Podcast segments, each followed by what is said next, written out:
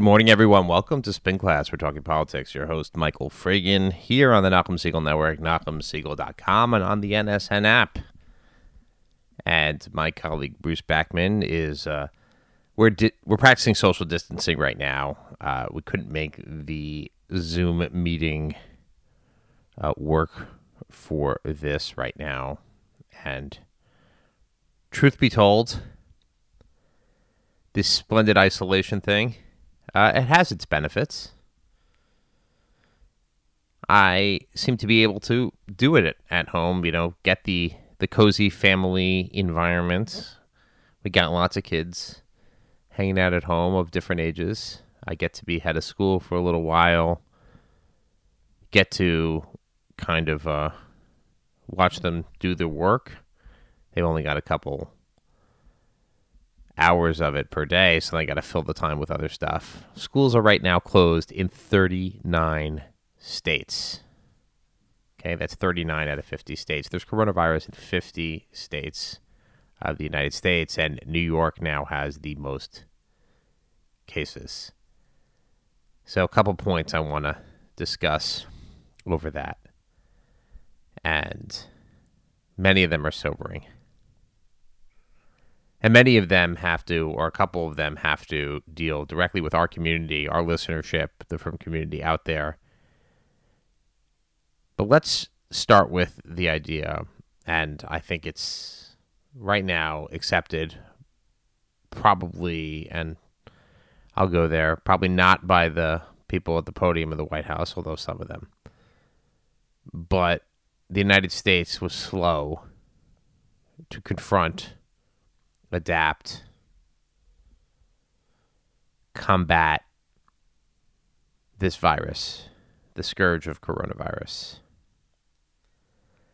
And that Chinese virus thing, I don't even want to get into that. I find it to be absurd. The idea that we're going to blame, well, again, not even going to go there.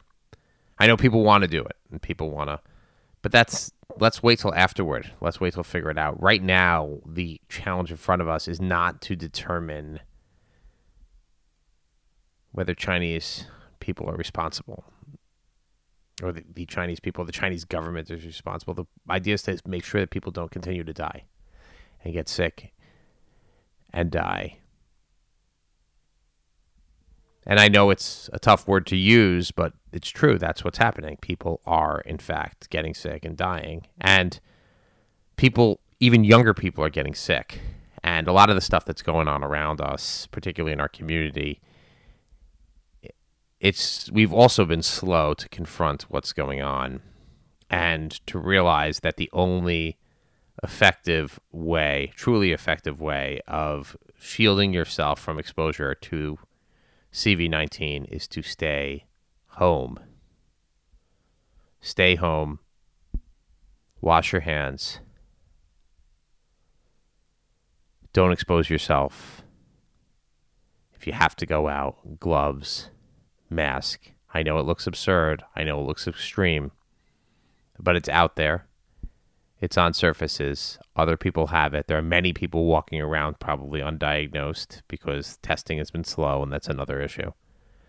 But I don't, you don't come on the show, you don't listen to the show to hear things that other people have said already. So I don't want to necessarily say them. But because of all this, and because it's been slow, we've been slow to confront, and initially the president downplayed the issue. There's no question about it. He did, even though this week he said he always knew it was a pandemic. Okay. Um, and they're going to obviously, you know, we, we believe in spin here on this show. So we're not going to not going to dismiss the idea that you know that was he's going to make good politics as he goes to reelection and he's going to do it but the contagion and the level and the ability for this virus to get everywhere in a short amount of time makes our community, the Frum community, the Orthodox Jewish community, particularly vulnerable. And we should have seen that coming as we saw it in New Rochelle. So many people getting infected in such a short amount of time. But we didn't realize they were all infected, of course, because they weren't getting tested. And and what has happened is where we are right now, and that's essentially shut down. And I credit the uh, Rabbinical Council of Bergen County that really went out on a limb pretty soon afterward. A lot of a lot of uh, a lot of connections between New Rochelle, Riverdale, Bergen County, schooling, uh, kids in both communities, professional connections, family connections, etc. And we see how easy it was that a doctor who lived in Englewood, whose brother lives in New Rochelle, went to a bar mitzvah and then went to CPAC. And prominent political activist, a guy I know well, wonderful guy, then was in the backstage at CPAC, the Conservative Political Action Conference put on by the American Conservative Union. And he met Ted Cruz and others, Matt Gaetz, possibly Mick Mulvaney, and others backstage there. And it's amazing when you think about it how easy it was to transmit this. And yet, we kind of sat there, meaning here in the five towns, in Brooklyn, Monsey, Lakewood, Kiryas Joel, sat there and said, well, we don't know anybody in New Rochelle, so therefore we're okay false. Because everybody knows somebody who knows somebody. Everybody in the frum community knows somebody who knows somebody who knows somebody. There is no such thing. You don't even get to six degrees of separation. This idea, of course, that everybody's connected within six degrees. Most people in the frum community are connected within two or three degrees at most. You can find somebody who knows somebody who's related to somebody, and that's it. And that's how easy it is. And now we're sitting there and everything is closed. We have to close everything because you can't go to school. You can't go to school because this thing is so contagious that even if you were to disinfect the location every single day, there still would be people walking in who might not know that they're infected, who might go ahead and make somebody else sick. And if you think about it, that people out there should be thinking to themselves is that I potentially could be infected. I might not know it. And I could unknowingly and unwittingly infect someone else. And that person could, even if I myself don't get sick and I myself are not at risk, that person could be. They could be diabetic. They could have a heart issue. They could be a smoker. They could be elderly. They could have some underlying medical condition that will cause them to be very vulnerable and you don't know what those conditions are. So therefore, it's best to stay home. And we have these arguments pretty much every day on various chats, and I'm sure everybody else is having them as well. Well, I need to let I got to dive with a minyan. Let's do outdoor minyan. Oh, 12 people, it's okay.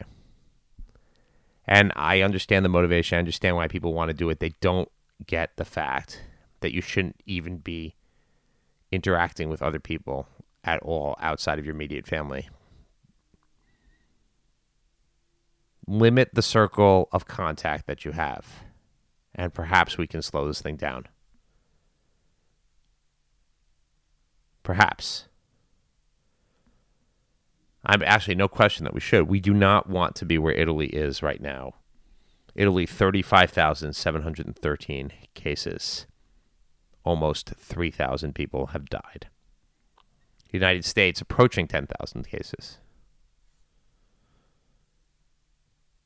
So if we look at Israel, we see the draconian measures that they've taken. No foreigners, nobody, nobody can come.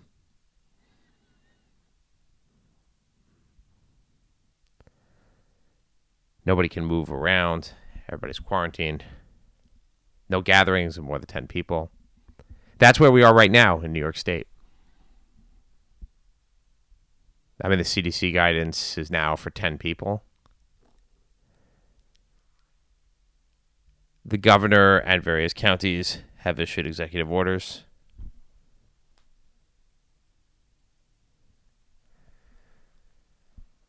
And we are now looking at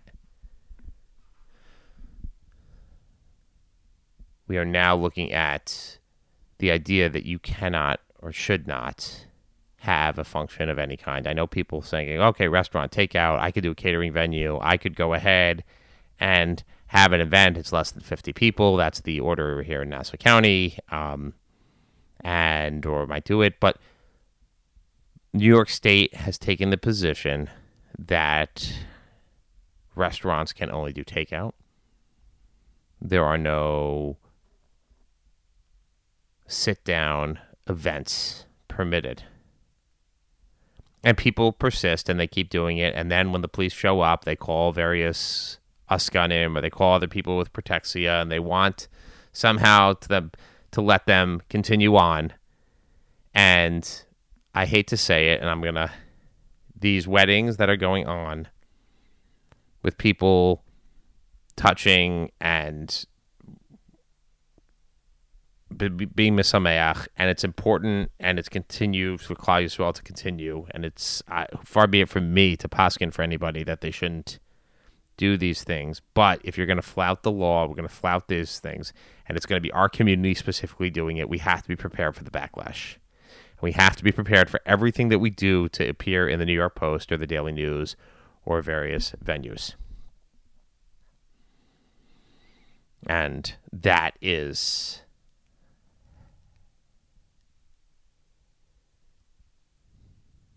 that is important. So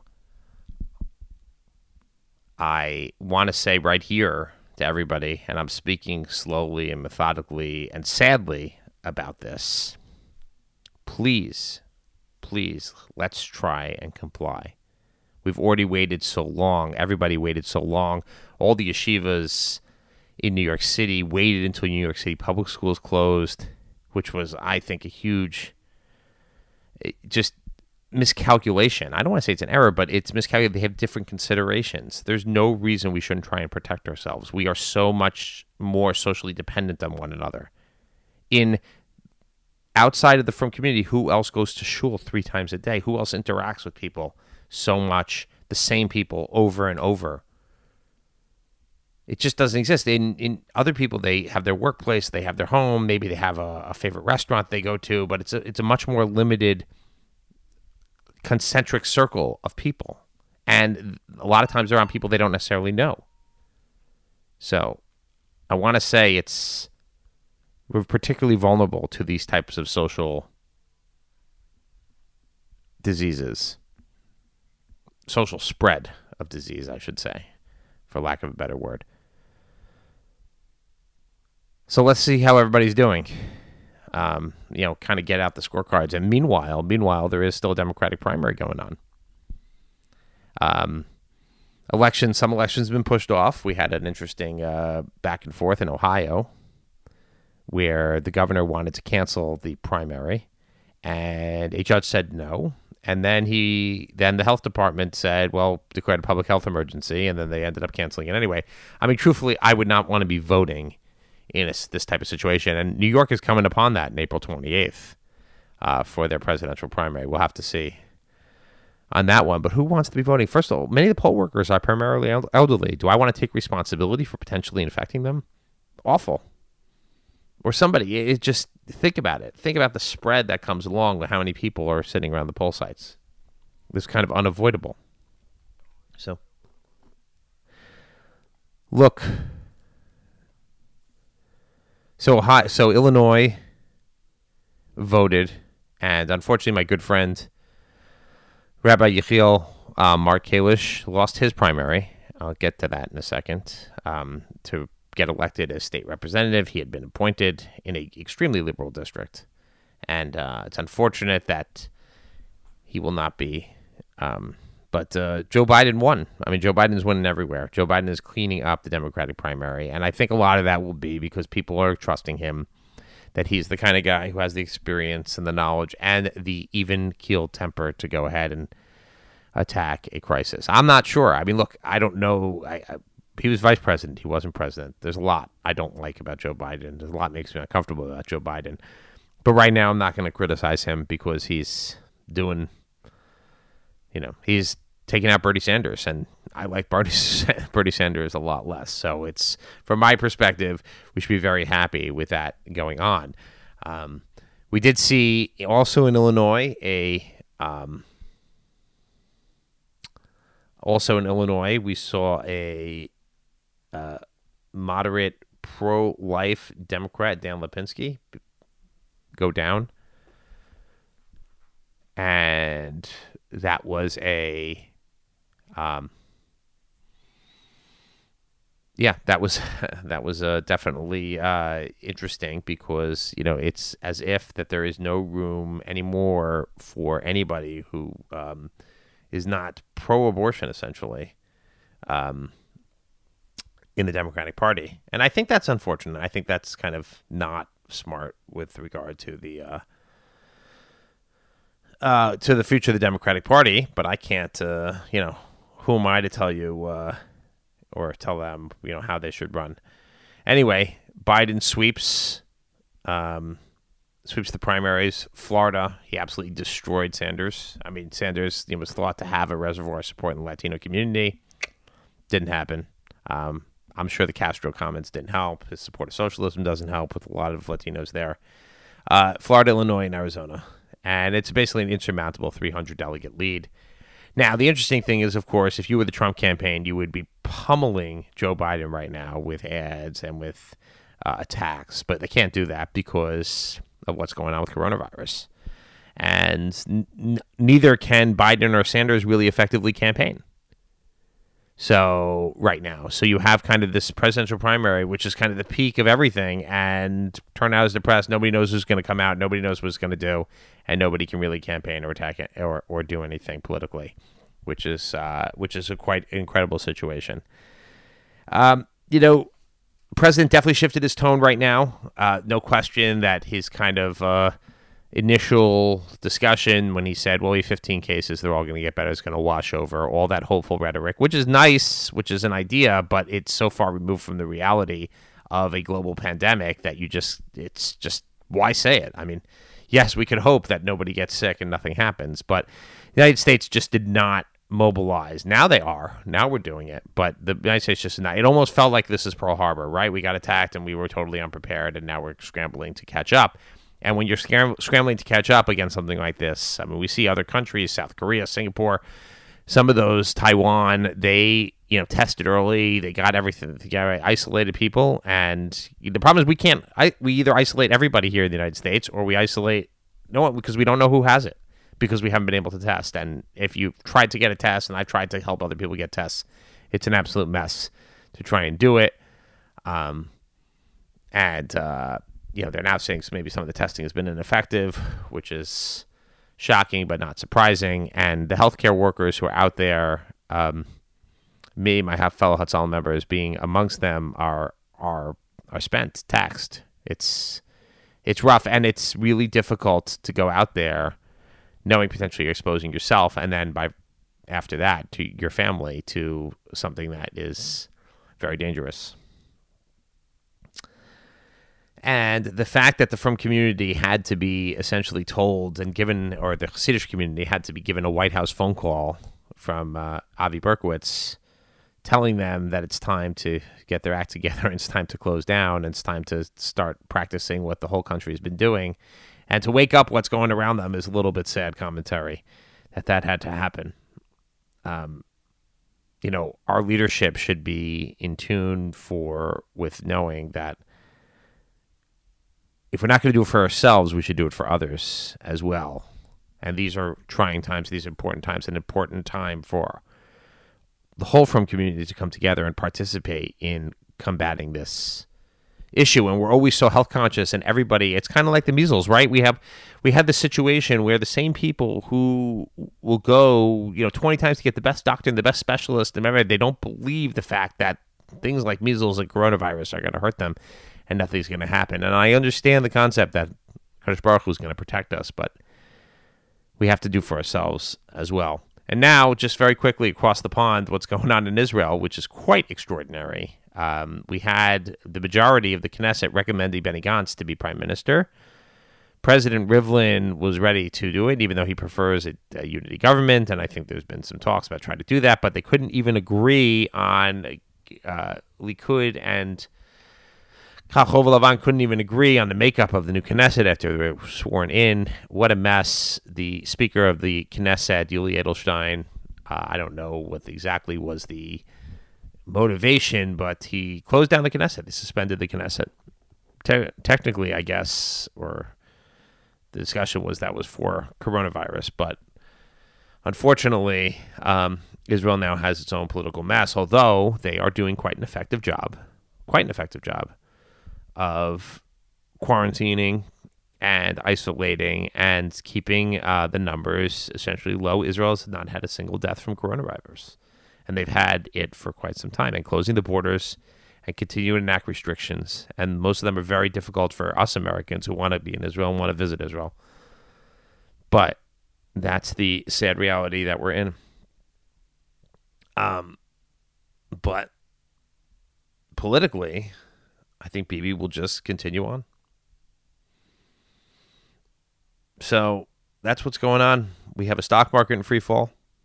We have economic activity essentially going to stop. And there's going to be a lot of pain to go around.